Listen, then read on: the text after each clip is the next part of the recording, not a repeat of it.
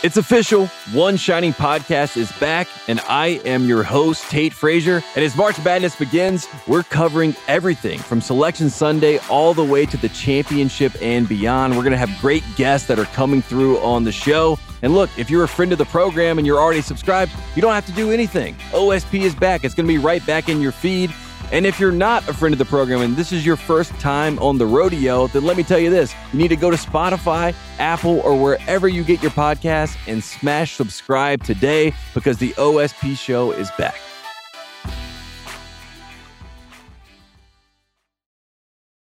This episode is brought to you by Armor All. When you want the best for your car, preparation is everything. That's why teams like Oracle Red Bull Racing use Armor All to prep their team vehicles. From interior cleaning and protectant wipes to car wash and wheel and tire cleaner, Armor All, America's number one trusted auto appearance brand, has what it takes to keep the two time defending champions looking their best inside and out. And get this now through May 31st, you can get $5 back when you spend $20 prepping your car, like the Oracle Red Bull Racing team. All you have to do is upload your receipt to Armor All's website after you buy. Visit armorall.com for program details and redemption. Terms apply. Armor All chosen by champions. This episode is brought to you by Atlassian. Atlassian software like Jira, Confluence, and Trello help power global collaboration for all teams so they can accomplish everything that's impossible alone. Because individually we're great, but together we're so much better. Learn how to unleash the potential of your team at Atlassian.com. A T L A S S I A N.com. Atlassian Tap the banner or visit this episode's page to learn more.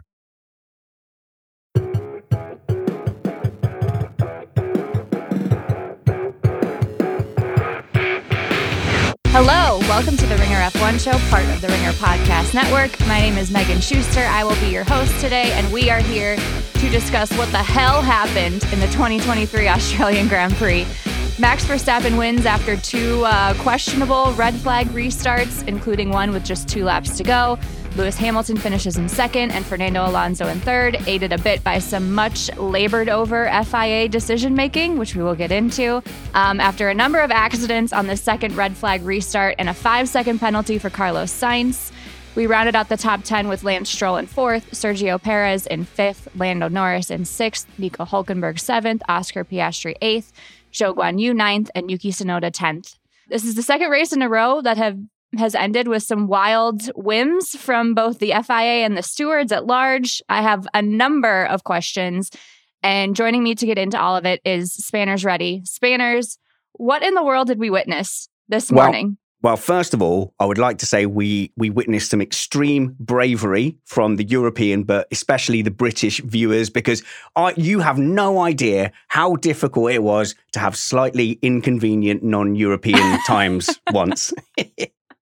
I had such grand what? plans, Meg, because for us, the practice session, like FP1 on Friday and, and FP3 mm-hmm on Saturday was two thirty in the morning, and then okay. uh, and then the race and the qualifying sessions were at like six in the morning for us. So hardly tragic. But I'm someone who likes to watch all the sessions, and I, I obsess over FP1. Like who mm-hmm. I try and mm-hmm. put some chops on it. Who's looking good? Who's adapting to the tires? Who's sandbagging? And I try and build this mental map of the weekend. And also, I spend that time kind of trying to learn the track and so I missed, like a lot of the teams in those interchangeable conditions, I missed some of my viewer practice time. And I actually found mm. that when it came to the race, I was like, hang on a minute, this track looks different. Where's the chicane? well, you were up at 6 a.m. I was up until 3 a.m. Nice. Good old central time in the United States. Ooh. The race started at midnight for me and I was expecting to be in bed, you know, around 1.30, maybe 2 at the latest. and then with all no. of these red flags and restarts and ridiculous rulings, I did not get to sleep until 3 a.m. So thank you very much, FIA. I appreciate it. But it was fun because honestly, I genuinely think the beginning of that Grand Prix was just as good as any typically good race weekend. There was excitement, there was drama, there was overtakes, there was loads of talking points. And then the race mm-hmm. kind of settled into a very kind of tactical race, which is very is not not tactical in the sense of oh, who's going to do a pit strategy, who's going to undercut who. But it was more about the drivers kind of dicing it out on lap times. And this is why I say to people, right. always make sure you have the live timings up. Because it looked for a moment, you go, oh, Alonso's really closing the gap. He must be faster than Hamilton. But then you see, oh no, Hamilton responds. He's been doing 122s. Now suddenly he can do a 120.4. And you go, ah, that's your clue that they were time Mhm. tire saving. So there's these these mental gymnastics going on, and you can see people like having a nibble. Can we force Lewis Hamilton? They were saying on the Aston Martin team Yep. radio, can we force Lewis Hamilton into using his tires? And the whole kind of tense strategy build up that kind of got you know made irrelevant in the end was could could somebody force someone else to have to make a second stop? Could somebody roll the dice, make a second stop, and then make everyone really question, oh, will these tires last to the end? And, and it was one Mhm. of those really where the tires were probably a step too hard to make that a genuinely intriguing thing. But it's it's still enjoyable nonetheless. It's it's really the core of what F1 has been in the Pirelli, Pirelli era. But then, of course, all the shenanigans kind of made all that irrelevant. Magnussen with his running over the curbs. Yeah, we'll get into all of the intra race stuff because I agree that there is a lot to dissect there. At, at one point last night, I was telling my F1 group chat how disappointed I was by the Alex Albon red flag because we got, you know, everyone switched over to hard tires, and I thought that some of that gamesmanship might be lost. And then lo and behold, uh, we get a nice break from Kevin Magnussen to just throw the entire race into chaos. But let's take this ending step by step because I think every piece of this deserves a fair amount of examination. So this all starts with Magnussen hitting the wall out of turn two on lap 54 of 58. No, I don't think he did. I don't think he hit the wall. I, I think it Well, was his, the- his tire certainly did. Yeah, no, it was a failure, I think, from running over the curbs repeatedly. And I think we all assumed it was from hitting the wall. But th- what I'm starting to see, and I haven't seen footage of it, is actually that it, he was repeatedly running over like a rumble curb and his tire just failed. I, I thought I saw video of it hitting hitting the wall. But, Okay, but we can oh, we can delve back into So that. So my source here is someone has transcribed Ted's notebook for me, which I didn't see myself, and said uh, Magnussen was audibly hitting the ripple strip on the outside of turn two more than any other driver. He obviously hit it one too many times. The tire exploded as it hit the ripple strip, likely due to a failure of the outside rim. The circular rim edge was thrown high over the fence and landed on spectators 10 meters in front of um, in front of that position. So no injuries to any spectators, thankfully, but it looks like that was the, the cause of the failure rather than hitting a wall. Well, either way, his right rear wheel comes off. Car becomes undrivable because when you have three wheels, that is um, kind of an untenable situation. And the stewards hand down their second red flag of the race. They say to properly clean debris off the track. There was seemingly a possibility where they just finished the race behind a safety car and everyone went home with their positioning because, you know, there's four laps remaining. Rather than take that tack, though, the FIA decided to red flag and do a standing restart with just two laps to go. Many drivers hop on the radio and strongly disagree with this. Max Verstappen, of course, because he was kind of a big loser in this situation. I think he had like a seven or eight second lead over Lewis Hamilton at that point. Fernando Alonso also comes on the radio and is upset. Um, Lando Norris gave some some strong quotes about this after the race. But what did you think of this? First of all, what did you think of this red flag decision? Horrible. Um, so, firstly, correct, correction to myself. That wasn't Ted's notebook. I beg your pardon. That was one of my podcast listeners, Tony, who had sent me that message. Okay. He was sat at turn two, so he actually saw the wheel coming over. Sorry, I, sorry, Tony, I misread your message. Um, a horrible, horrible decision because to me that is the essence of a competition red flag. So you could kind of see the justification with Albon early on. He makes that uh, crash in the in sector two, drags a ton of gravel across that whole Mhm. corner. So you can see from race control's point of view, that's going to take a long time to clean up. And not only that, but we've got a dodge in between the safety car. So you've got this thing that does happen in Formula One quite a lot when there's debris on the track. They use the safety car to bunch up the cars. They all go past the incident. And then the very brave marshals, who should get paid money to do this, by the way, all go, right, that's the last car. Everyone run, run, run, clear as much debris as you can. Then the safety car comes back round again. You stop, let the cars go through. So in this case, because there was so much gravel, it would have, in their opinion, I think, taken a long time to, to sweep it away. So they did a red flag. And I can mm-hmm. understand that.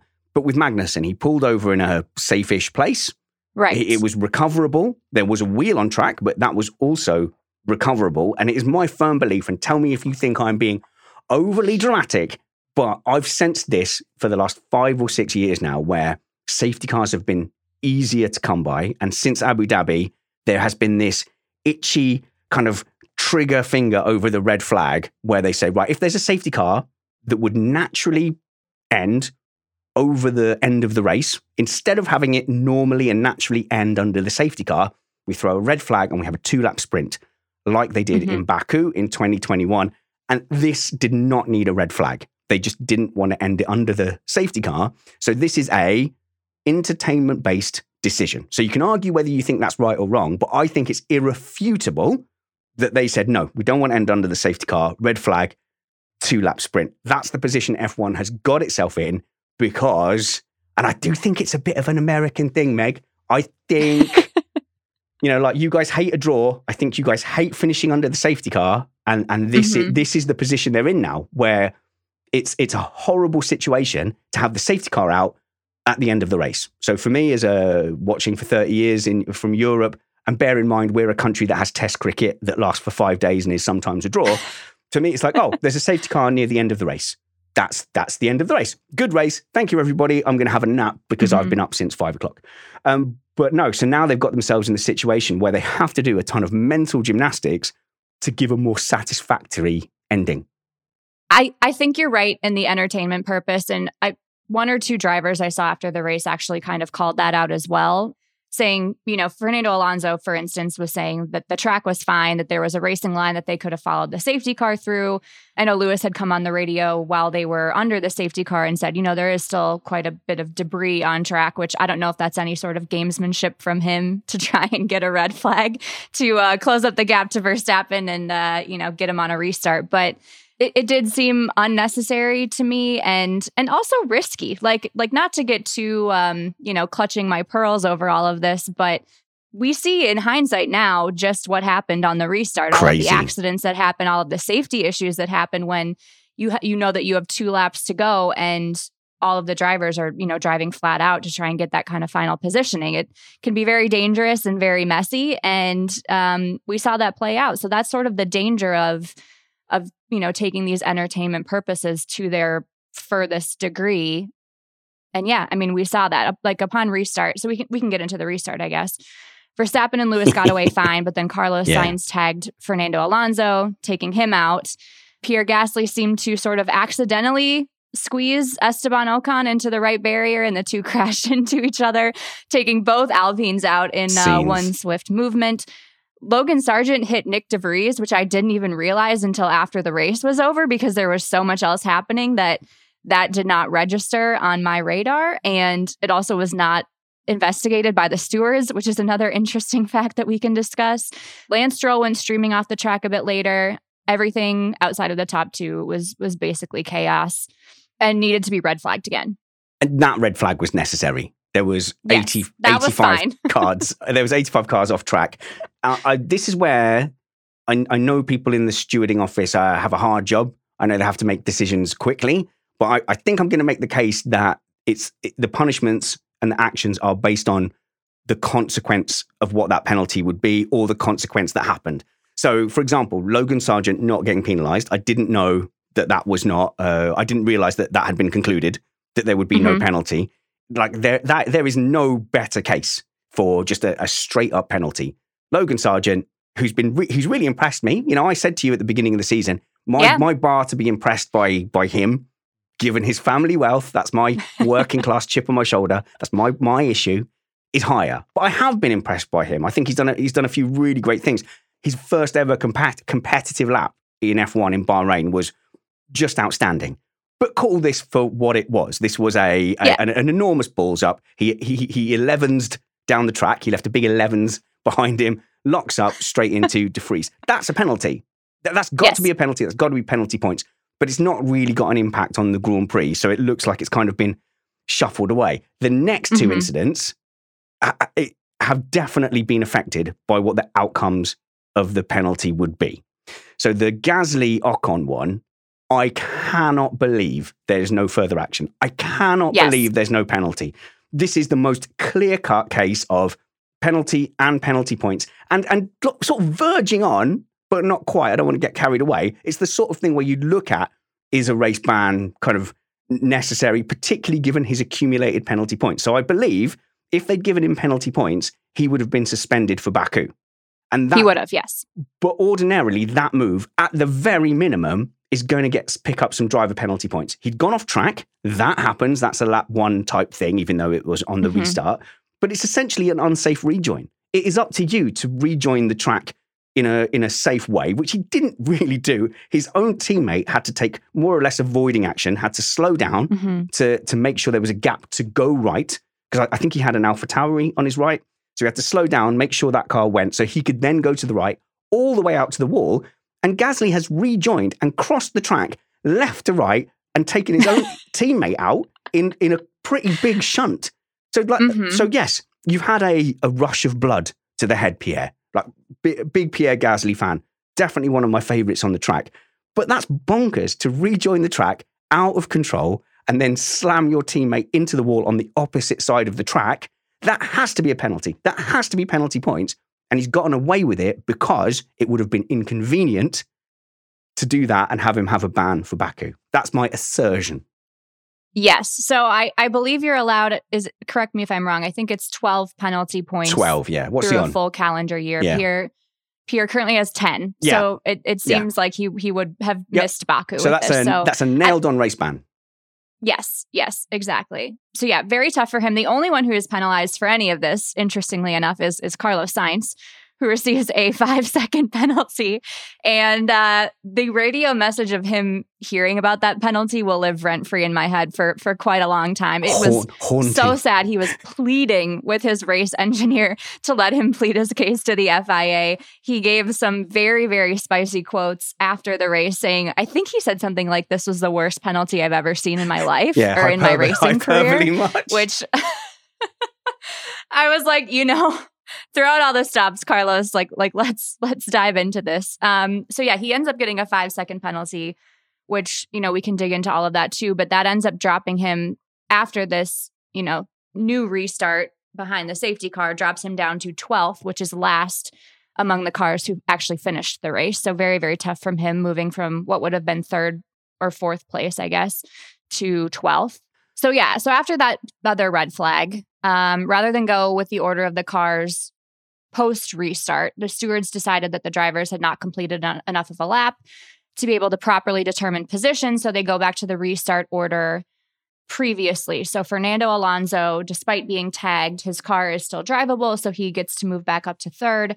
Carlos Sainz moves to fourth, and they complete one race lap, the final lap behind the safety car, no racing allowed. I know. There's that, you know, so all that all that bother and all that effort to make sure that you don't have a boring finish under the safety car. And and what did it end up? You ended up finishing under the safety car, but it just cost like millions of pounds worth of damage. Um, do you mind if I Yeah. just weigh in on the Carlos Sainz penalty?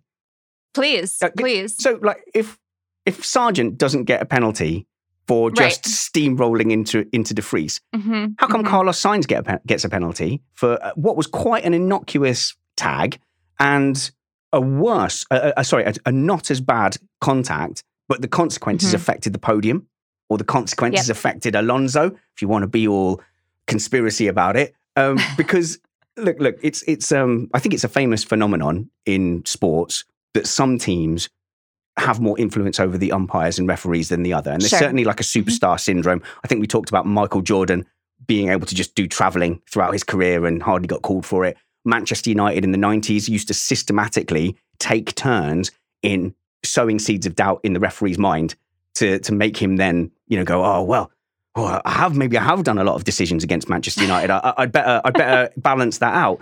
And and I think Fernando Alonso and Aston Martin are really good at this. And I, I believe there's a genuine kind of oh yeah, it's against Alonso or or it's going to go along against Aston Martin. Like the the front jack rule from uh, the last Yep. Grand Prix. Like I'm I'm convinced now they've changed the rule so that if that happens again, they've clarified the rule. I beg your pardon. Yes. to say, look, yes. If you touch it with the jack, that's a penalty. So, in, to my mind, Aston Martin should have got a penalty. Their whole case was Mm-hmm. Based on, well, you never penalised anyone else. So, if you penalise us, we're going to, you know, make a big deal out of it. Um, okay, Mhm. but it it was it was it was technically a foul. They they should have lost that that podium, in my opinion. And and and here, it looks like you're penalised more for hitting Fernando Alonso than you are for hitting Nick, Nick De Vries. Because if you actually look at the mechanics of it, it's the right hander, isn't it? It's um, turn one. So Fernando Alonso is behind Lewis Hamilton, and he's kind of having half an eye on a cutback, but he's too far back. But Yeah. he doesn't follow in the in the tire tracks of Lewis Hamilton, who's far more over to the left. Carlos Sainz is taking a line as if Alonso is going to go all the way out to the to the out wide and just keep a wheel on the track, which Alonso isn't obliged to do.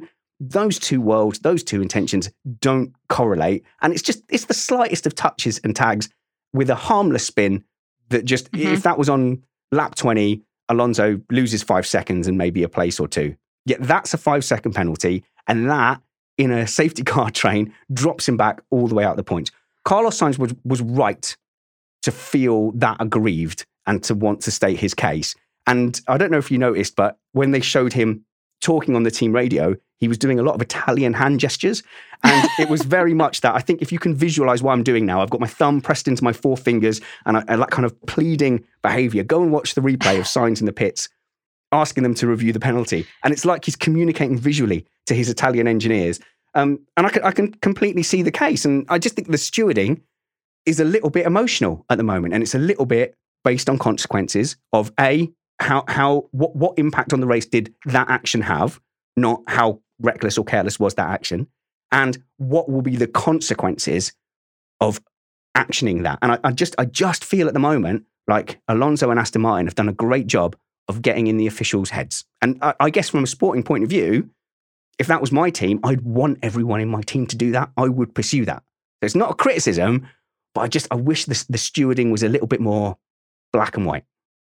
I agree. I it is funny to me that you know, like, like you're saying, Carlos is definitely penalized because of the results of this incident and whether the FIA believes that you know this is what started the whole string of accidents or whatever, uh, who knows? But it is funny that he's being penalized for results when the results of that lap ended up not really mattering. I mean, the accidents for sure did, but then when you go and you restart behind a safety car from the previous positioning, you're almost taking that lap and saying that it didn't count and didn't matter. And yet Carlos is going to get a penalty for a lap that didn't count and didn't matter. It's it's it's really wonderful. And I, I agree with you on on everything with the FIA. I have a theory in my head when it comes to officiating, and this is Oh, yeah? primarily for US based sports, basketball, football, whatever. that if you are an official and a casual fan knows your name, you are not doing your job well. Because if, Oh, if you're an official, no one should see you, no one should have any sort of intrigue over you. You should go out there and do your job and not have any sort of question over what you're doing, what kind of biases you may have, X, Y, and Z. Like, if you look at the NBA, every official's name that I know is because they have sort of beef with a player or some long-standing history where they don't get along with a team or whatever. And the FIA made itself like a main character today. It made itself a main Yeah. character in Saudi Arabia. And it's it's very Yeah. frustrating for fans of Formula One who would like the FIA to just go out there and do their job on a regular basis and not make this all horribly dramatic all of the time. What would you have done? Your race control, Meg. Your race control, and that all those smashes happen on a restart with only that would have been two more racing laps. I think if they'd have completed that lap. Um, so, so I think the the lap with all the crashes counted as a lap, but Yes, but the order and all the things that happened didn't count. did not count. No. But Carlos Sainz's penalty did happen and did count and was a penalty. Yes.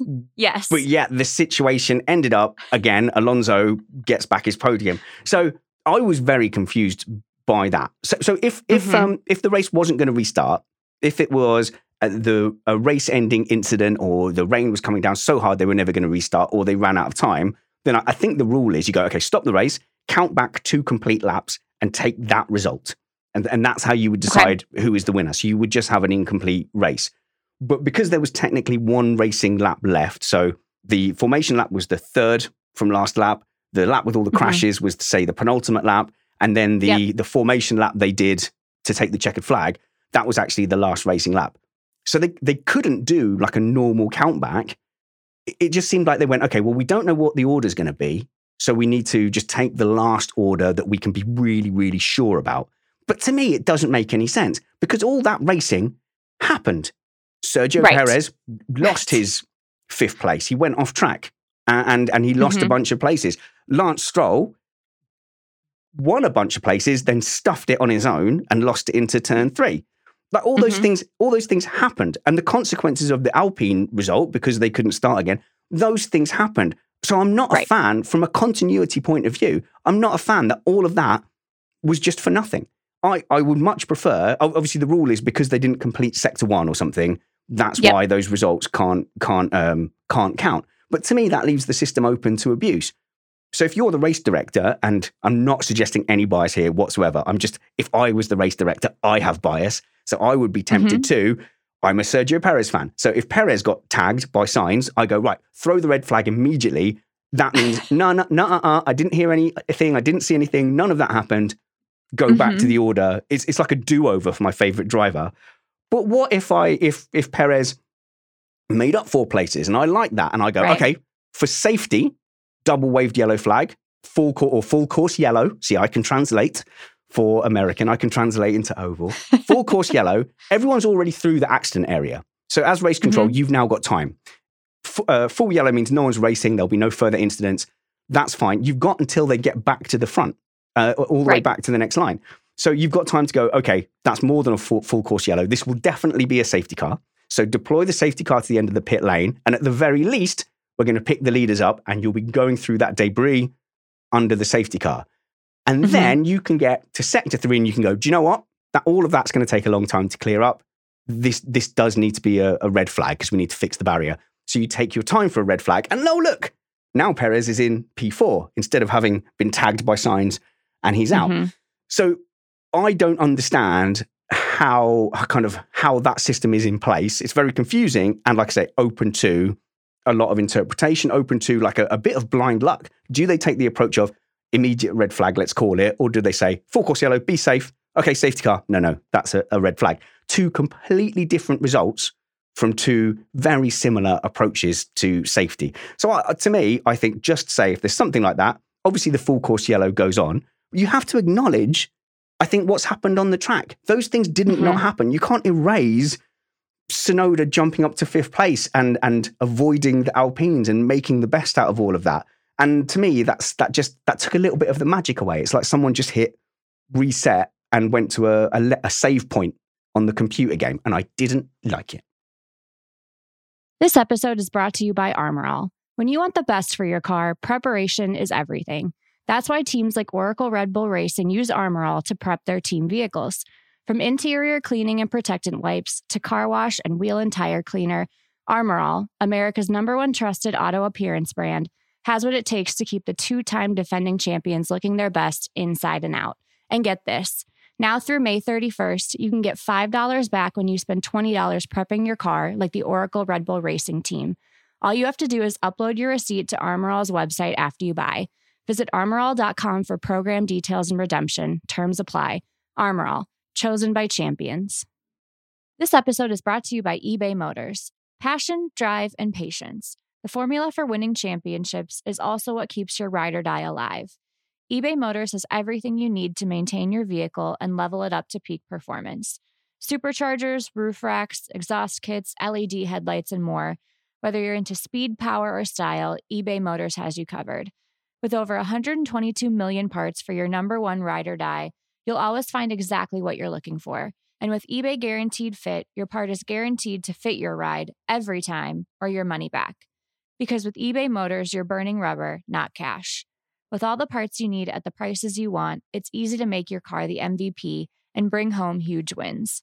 Keep your ride or die alive at ebaymotors.com. Eligible items only, exclusions apply. On May 10th, Kingdom of the Planet of the Apes is coming to IMAX and theaters everywhere. What a wonderful day! This summer, one movie event will reign. It is our time. They stole my village. I know where they're taking your clan. Bend for your king. Never. Kingdom of the Planet of the Apes. Only in theaters May 10. Tickets on sale now. Rated PG 13. Some material may be inappropriate for children under 13.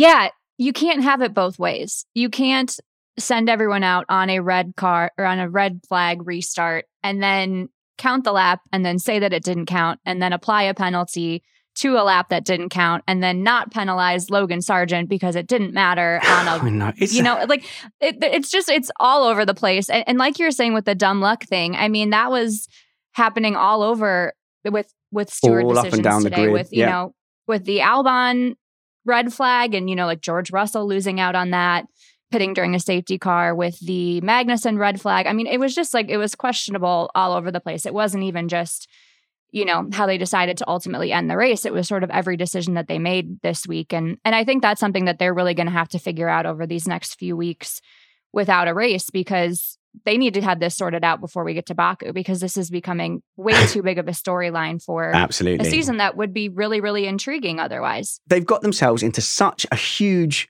mess just because they're not willing to finish under a safety car. And just let- just mm-hmm. just change the expectation and go. If your whole race if your whole product is dependent on just the last lap being super exciting with David Croft screaming at last lap overtakes. If you're relying all on that then you've got a weak product. Just enjoy the race as it is. Work on you know they make they're suggesting changes to the format uh, over a sprint weekend not all of which are terrible. If that's what you want to do do that. I prefer that they had a much stronger support series so the whole weekend is just like this rich festival of of motorsport it doesn't have to come down to the last lap. Make the cars race closer. Strip off the front wing and, wing and back wing. Yeah take away the aerodynamics. If you want to make it close racing make it close racing. If you want to take away uh, reduce the cost cap increase the amount of spec parts that are are the same across the whole grid. Increase the spectacle that way. Don't have this strange obsession with the last lap of every race being mega Mhm. exciting. Sometimes a car is going to work its way through the field like like Verstappen did today from third up to first place he's got that in the bag he's done the work there's a late accident the safety car comes out well done. That's just like the checkered flag being waved a couple of laps uh, earlier it, it didn't make a difference. Are we so i don't want to gatekeep. If if you want to enjoy f1 enjoy f1 i- in the way you want to enjoy it. But this kind of this kind of desperation to make every final lap abu dhabi 2021 is is going to ruin it as a sporting spectacle because there was so much good sporting things happening between the drivers all throughout that race for all those tactics for all the tire saving for all the the jostling between alonso and lewis hamilton the the fighting the trying to get him to do a second stop all comes down to a two lap lottery if that Yep. if that was once a season fine but that is going to be like race director crack as soon as as soon as you see a, a- an accident in the last few laps, they're going to go num num num num num num num. I can do my red flag. My bosses will be happy with me. Two lap sprint. Um, it, it's a it's a to me it feels like a cheap tactic. It's a bad investment in the sport. So it, yes, you pay now. It pays off now because you get that that that cheap excitement, but the overall health of the sport gets impacted. Is, that, Yeah. was that too passionate? it's like Is that too ranty, Meg? No, I love it. And, and it's like what Lando Norris said after the race. He was saying it's so frustrating when you can run 55 or 56 great laps in Yeah. a race and have it all be erased by one decision in the final two laps. And, and we saw that happen with, Yeah. you know, just taking Pierre Gasly, for instance. He was running, I think, in ah, He had a P5 when the Yeah. restart happened.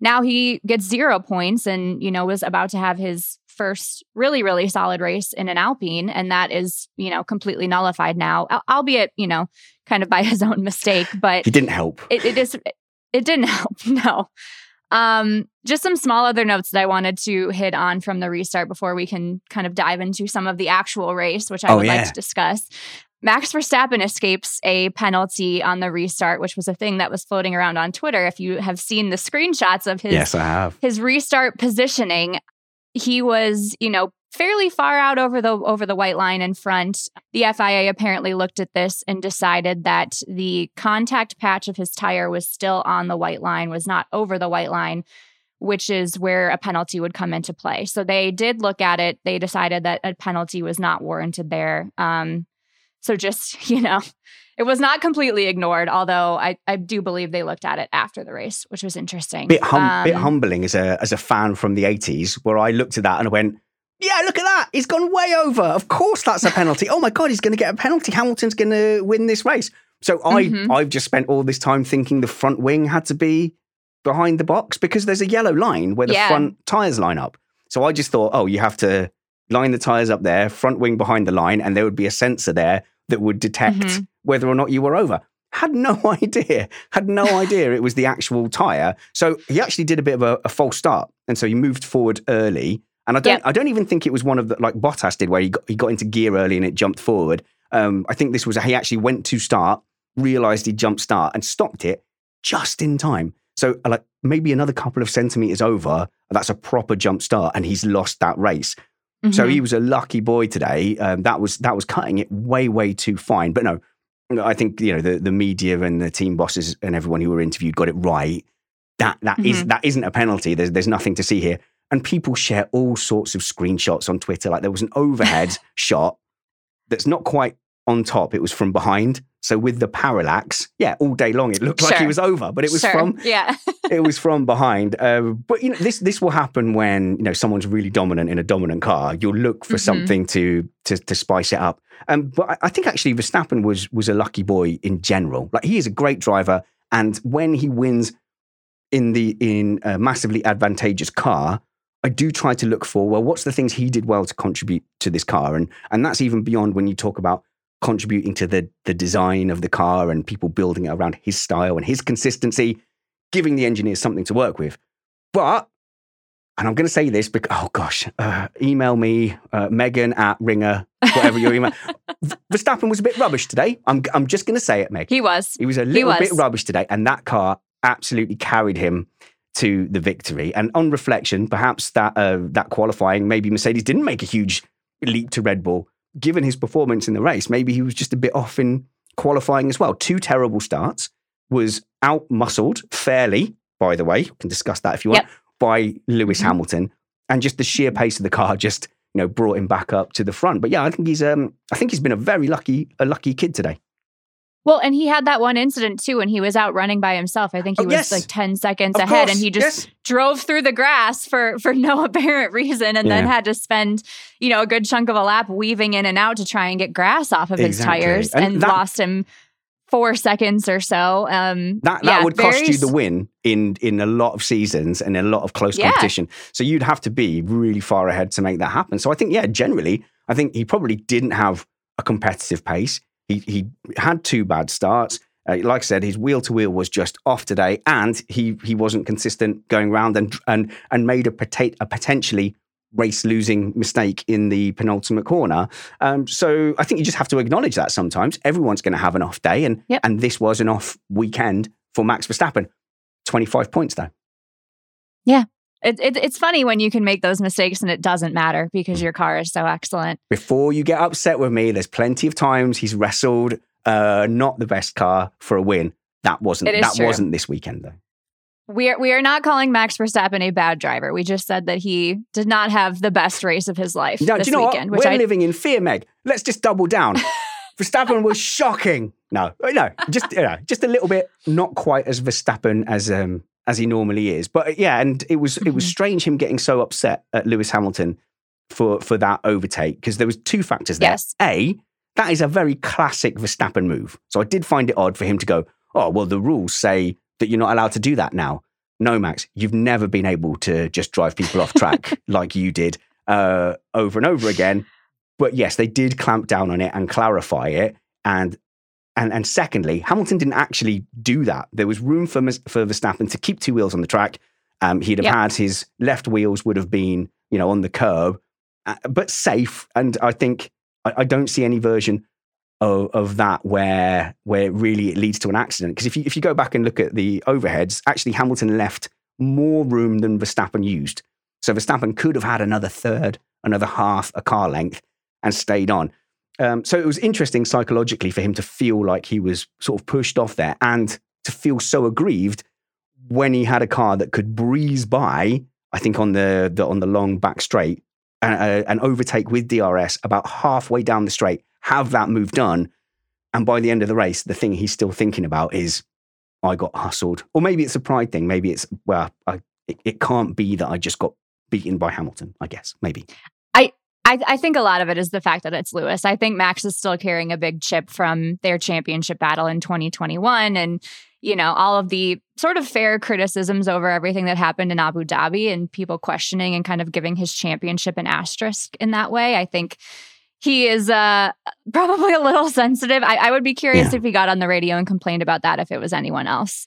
He also kind of, you know, on, I think it was the first lap of the race when he and uh, George Russell went side by side and he kind of like just let George go through rather than really getting his elbows out like he might have in the past, which I think was smart on his part, knowing that he had the pace that George didn't. But it was just interesting to, to see that comparison. I know, but Hamilton's not immune to it either. Did, there, there was reported that he It's said, true. "I'm not losing out to him," referring to Mhm. Fernando Alonso. And Alonso Yeah. has been needling Hamilton in the press relentlessly.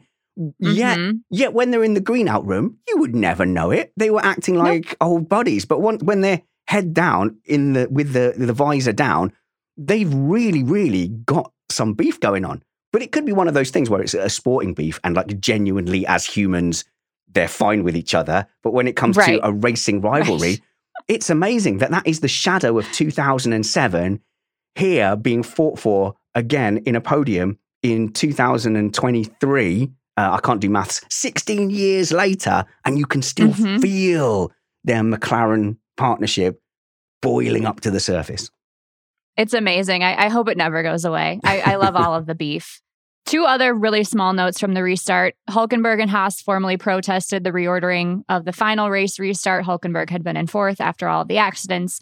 Protest was thrown out. So just wanted to acknowledge that. And an even smaller thing is that because of the Carlos Sainz penalty, we lost out on Yuki Tsunoda finishing 11th for the fourth race in, the, in a row, which would have just been a stunning and and, Yeah. and wild and wonderful and and you know happy for him that he got a point but sad for us that you know we missed out on that streak Well, I, I, well, I maintain it should have been fifth because I, I think he ended that lap fifth. He earned that Mhm. fifth. He didn't crash into his teammate. He didn't lock up and crash into De Vries. He didn't go off track and lose five places. He didn't tag Fernando Alonso. That he's fifth. And then it was like, no, Yeah. no, do over, do over. Put Alonso back in third. Ha- Haas is protesting it. No, that would put Alonso not in third. I'll take my Yeah. silver tinfoil hat off now. But it, look, I I, I, do think that Alonso and Aston Martin have got the rub of the green over these last two races when it's come to decisions. I will be interested to see if that continues. i will as well okay let's get into the actual race because there's a lot to talk about we oh, talked about max we haven't got into the race.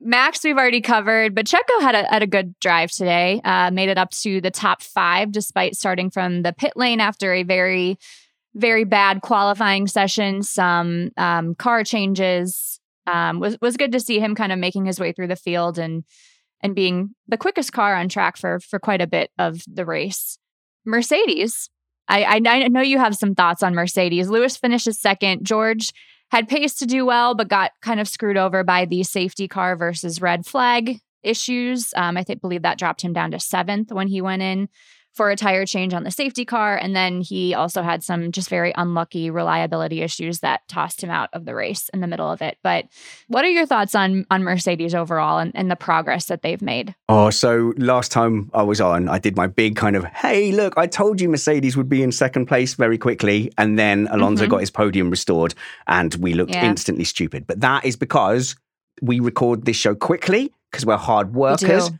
We're proficient. And if your podcast that you listen to, if any other podcast you listen to got it right, it's because they were lazy and they didn't record quickly. Um, I, I still stand by. I still stand by my preseason predictions. Where yeah, Red Bull Mhm. looked strong, but I, I had placed Mercedes to be you know the second team. I think the only the only place I'm really getting it wrong is I didn't predict how quickly Ferrari would kind of fall back. So I think I think Aston Martin have got a chance of being the third fastest car overall.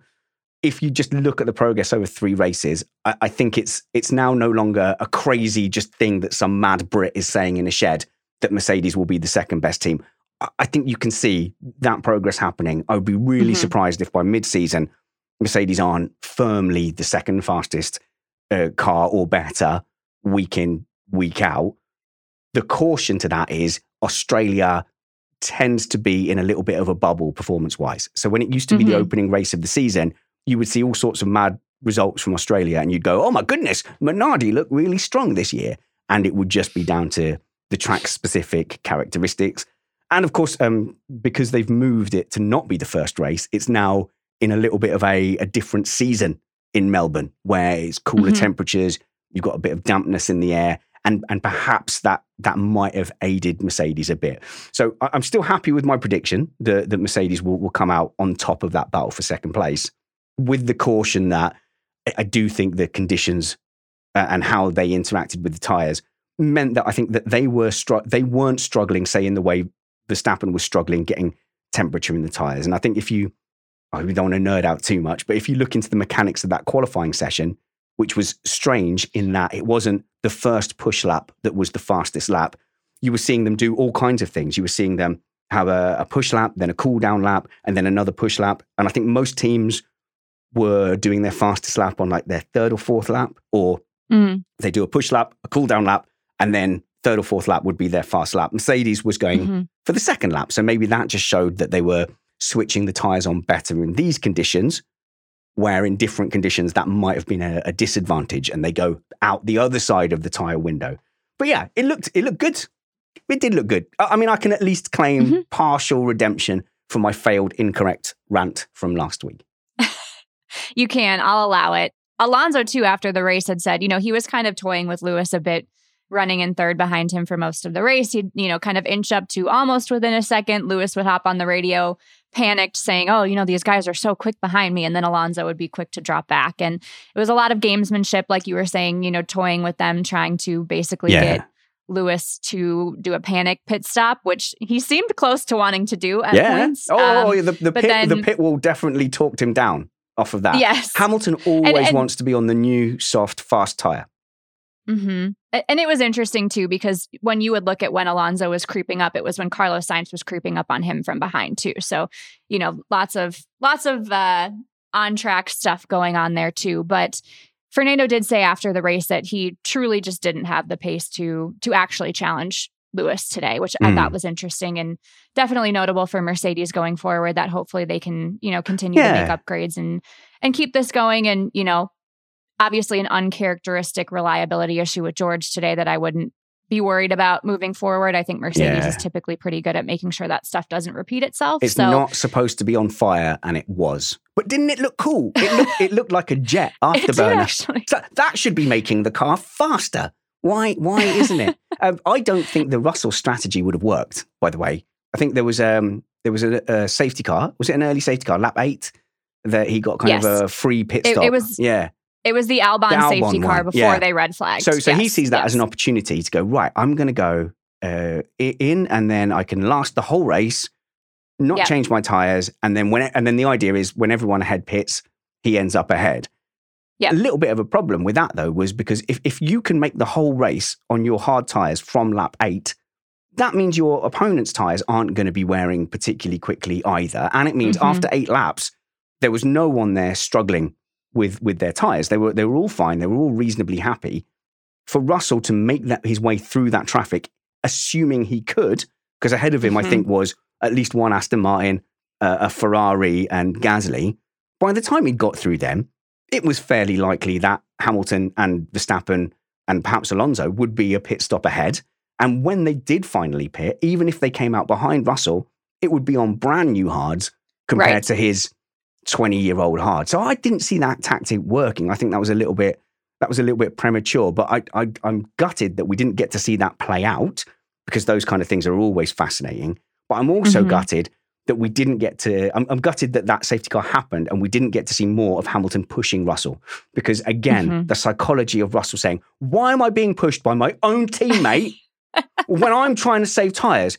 Because George Russell, you are fighting for first place in a top battle with two world champions behind you. Oh, and another one just out of the podium positions behind you as well. And and they're Mhm. very on intent on being where you are. So for him to claim that Hamilton was in any way doing anything wrong by pushing forward and racing him, did he really think that Lewis Hamilton, seven-time world champion, was going to be his rear gunner fighting off Max Verstappen? Hamilton's priority is to get get away and not have Max Verstappen in his ring, wing mirrors and get ahead of Russell. I don't think there's any legitimate reason for him to think that Hamilton wasn't going to do that. No. Hamilton, on, on a first stint, that is one of his specialities, is just keeping these tires in a window without using them up. And then the second he senses he's got a tire advantage, going on the attack. That is something he has done for the last seven or eight years really effectively. Not worried too much about qualifying because he knows he's got that hunting shark instinct in in uh, in sector one. So I am going to call a little bit of BS and say that Russell sensed he was going to lose out on that battle, and that was politics over the radio again, two times in a row. Also, didn't that message come on like the second or third lap? like it, it was, it was so early. I was like, "How are you already complaining I about know. saving Of your tires when you're on lap three? course it's a like it was, Yeah. it was amazing. I, I also found it very funny when you know after George pitted during the safety car when Lewis came on the radio and was like. Wow, you know, you guys really fucked me with this strategy, and and now I'm, I'm going to lose out. And he- Yeah. he, clearly has some some PTSD with all of the safety car stuff when it ended up actually working out really well. yeah, yeah, exactly. That argument lasted precisely like about about a minute, didn't it? And then the red flag came out, and it's like, oh, you've yes. just got a free pit stop, so you can you can just wind your neck in right now because that was it was it was um, pretty great. That was a massive that was a massive slice of luck. Yeah, yes, McLaren. What a day for them! Oh, I was very actually very impressed with Lando, and, and I don't like to you know give false praise to McLaren or anything here, but I, I thought Lando drove really well. His his battle with Checo in the middle of the race, I thought was was really wonderful. Mm. Even if he was instructed to not really fight him, all of his competitive energy kind of came out in, in that fight, and he did a good job holding him off for as long as he could. I yeah, was was really happy for him. I know they've they've really struggled to this point in the season, but he, I believe, finished in sixth. Os- Oscar Piastri got his first F1 points at his home race. Um, potentially a sign of things to come, maybe with their upgrade plan for Baku. I, I don't want to get out over my skis here and be too optimistic, but I think I, I was I was happy for them. I think you've answered your own question there with the maybe, kinda, perhaps. was it okay? Are we? Uh, we mustn't be careful of damning with faint praise, and we mustn't get into the trap I do with my kids, where like you know they'll draw a picture and I'll be like, "That's," and I'm not really paying attention. I'll go, "That's wonderful, honey. We should put that on the fridge." And they're like, "Dad, you're pa- you're patronising me." So let's not patronise McLaren. Uh, uh, you can you can definitely look at some some positives in that. Yeah, Norris was able to just not really do anything drastic, but just by keeping his car in the right place, not getting phased by Perez coming up behind him, was able to hold him off. And actually, that there was a core pace where I think you say he was only about half a second slower than Perez, which meant that you know it, it took Mhm. Perez a little bit of time to get up there, and he didn't have quite the delta to make it an an easy pass. So I would say by the the very low standard that you seem to have set for McLaren, it was yes. fine. My my standards for them are extremely low right now. So so seeing Lando finish sixth was a was a highlight for me for sure. Would have been a solid day for Alpine if they were able to finish the race. It would have been nice. I, I keep waiting for them to emerge as as sort of the uh, the primary team from the midfield, and it just has not has yet to happen. Um, but it was good to see their car have some pace today. I think at points Gasly and the pack behind him Yeah. were were largely matching, if not sort of creeping up on Fernando Alonso and the Aston Mhm, Martin, which mhm. was impressive, especially down the straights. So it was nice to see that car actually kind of live up to some of its potential, even if the the results were not what you would want. So to poo that slightly, I, no, not really, but okay. So Hamilton and Alonso were, were really clearly managing, and they were only trading off on each each other.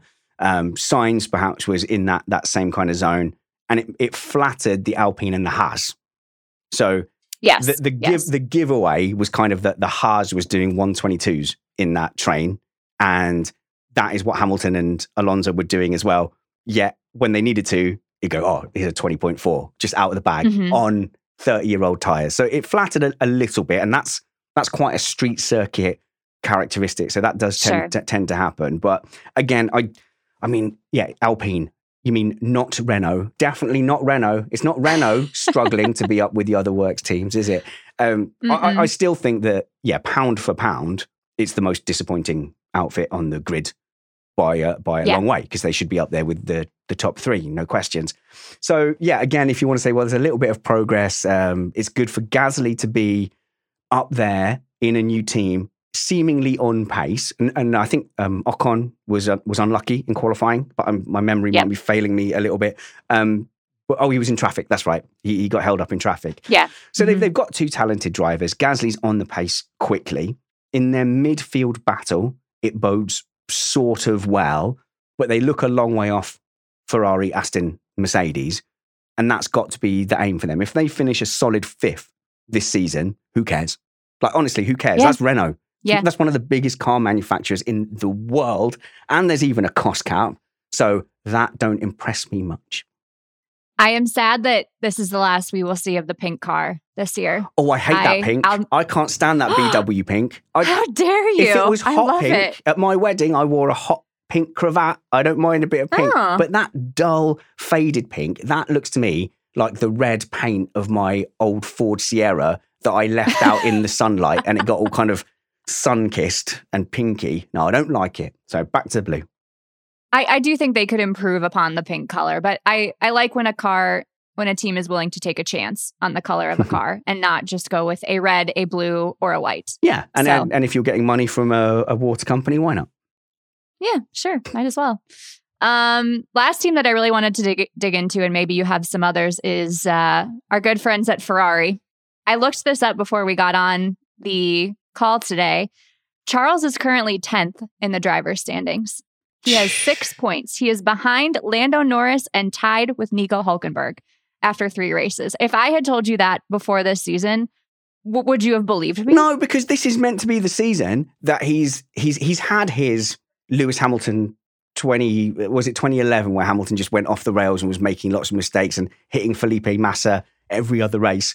Like he was meant to have gone through that. He's meant to have gone through the I am stupid phase where he was berating himself. Mhm. And I think like he's such a likable character and such a good racer that you go, right, this is where you need to settle in and be a pro. I know it's not going well. Maximize what you've got. Show us what you can do Yep. now. Show us that you're a world champion in waiting. You just don't have the car this year. A- And that move today was really like, look at me in a shed going, oh yeah, at 200 miles an hour, I wouldn't have made that decision. but he, he, this is what kills me with the, the stroll pass that didn't come off. Is it, it, it wasn't anything Stroll was doing wrong. It wasn't. No. A, it wasn't a lunge from Stroll.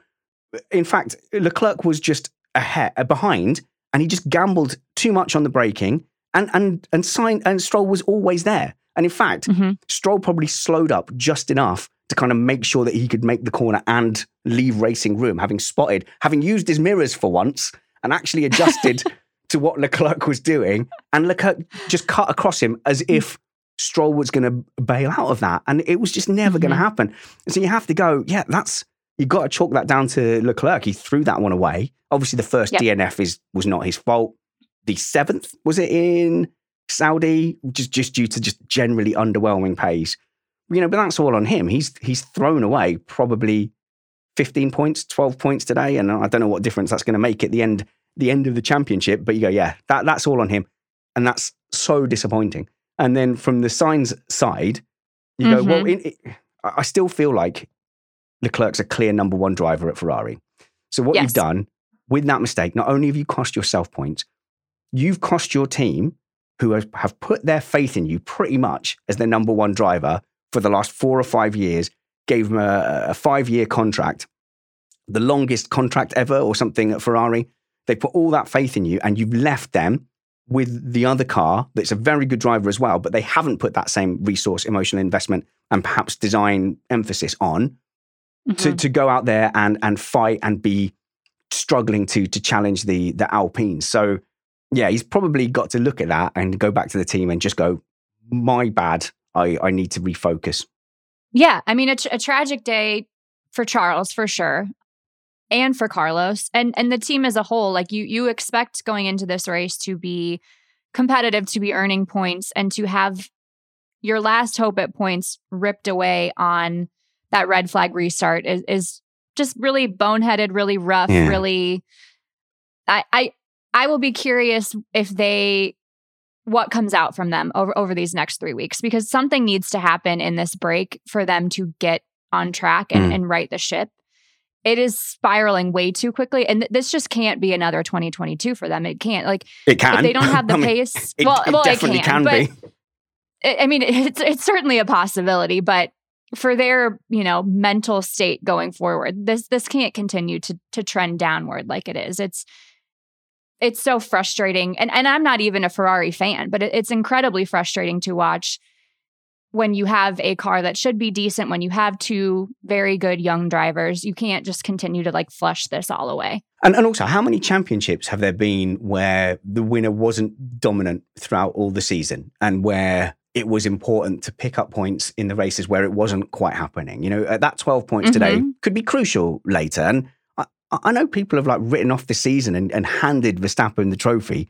There are all sorts of things that can happen. 2013, race six, about four or five uh, of the cars had the tires completely explode at Silverstone because the mechanics had got into the the habit of switching the tires from left to right so they could get extra use out of them, and uh, they ended up hitting the the curbs at Silverstone and exploding, which led to a, a tire change rule. Pirelli had to bring in a different tire with a stiffer sidewall that had been used in the Mm. last season, changed the face of of the season. There could Mhm. be you know, in these Imola upgrades, look at Red Bull in 2009 that looked at the double diffuser and went, aha. And, and they were the best team in 2009 after those first six races.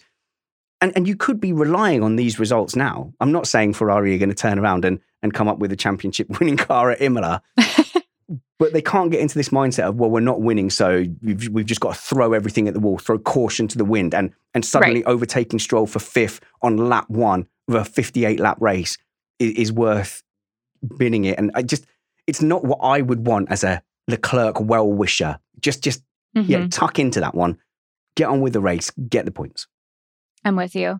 Are there any other teams you want to hit on before we get into some some looking ahead at the season? Uh, no, look, I just look. I think um, you, this race really shows how well Red Bull have developed. What a great car they've got. When their superstar driver can have an off day and they can still look dominant, you have to just say hats off. Uh, absolutely fantastic. Well done to them.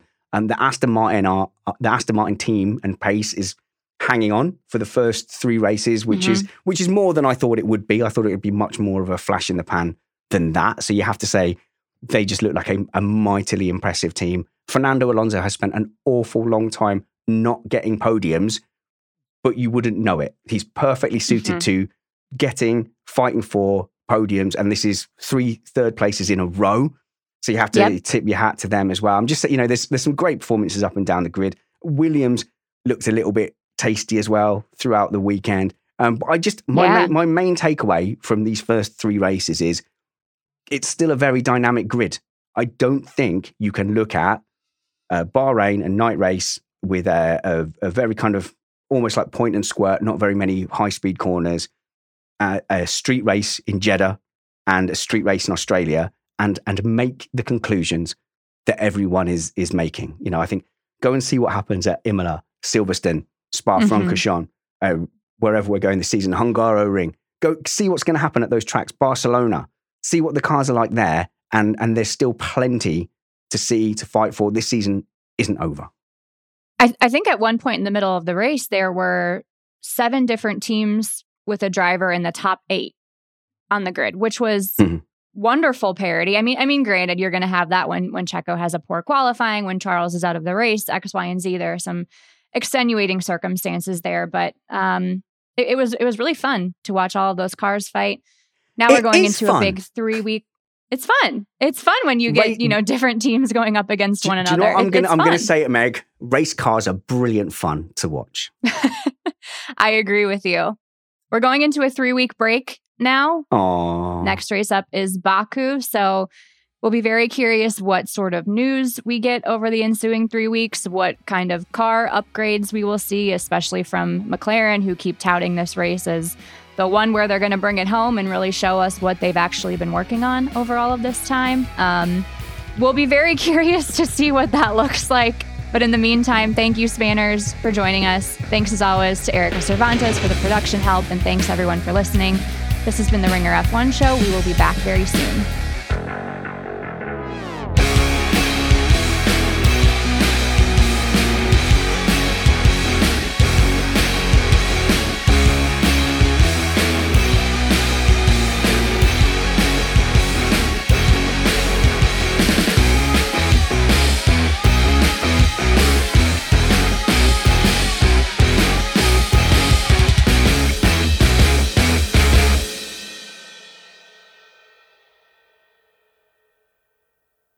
This episode is brought to you by Hotels.com.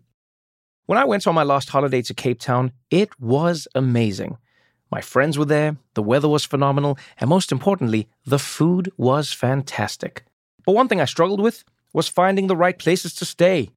You know, all I want is a great bed, a fantastic shower, and breakfast that doesn't end at 8 a.m. I'm on holiday, I'm still sleeping. I also like ease, and the Hotels.com app easily helps me to find a perfect hotel for every trip. Whether you're looking for a family friendly getaway or a relaxing spa weekend, on the Hotels.com app, you can compare up to five hotels side by side. Now, why would you want to do that? So you can see prices, amenities, and star ratings. And best of all, you don't have to switch back and forth between options. See? Ease. So start planning your next getaway and find your perfect somewhere in the Hotels.com app today. This episode is brought to you by State Farm. You might say all kinds of stuff when things go wrong, but these are the words you really need to remember. Like a good neighbor, State Farm is there. They've got options to fit your unique insurance needs, meaning you can talk to your agent to choose the coverage you need, have coverage options to protect the things you value most. File a claim right on the State Farm mobile app and even reach a real person when you need to talk to someone. Like a good neighbor, State Farm is there.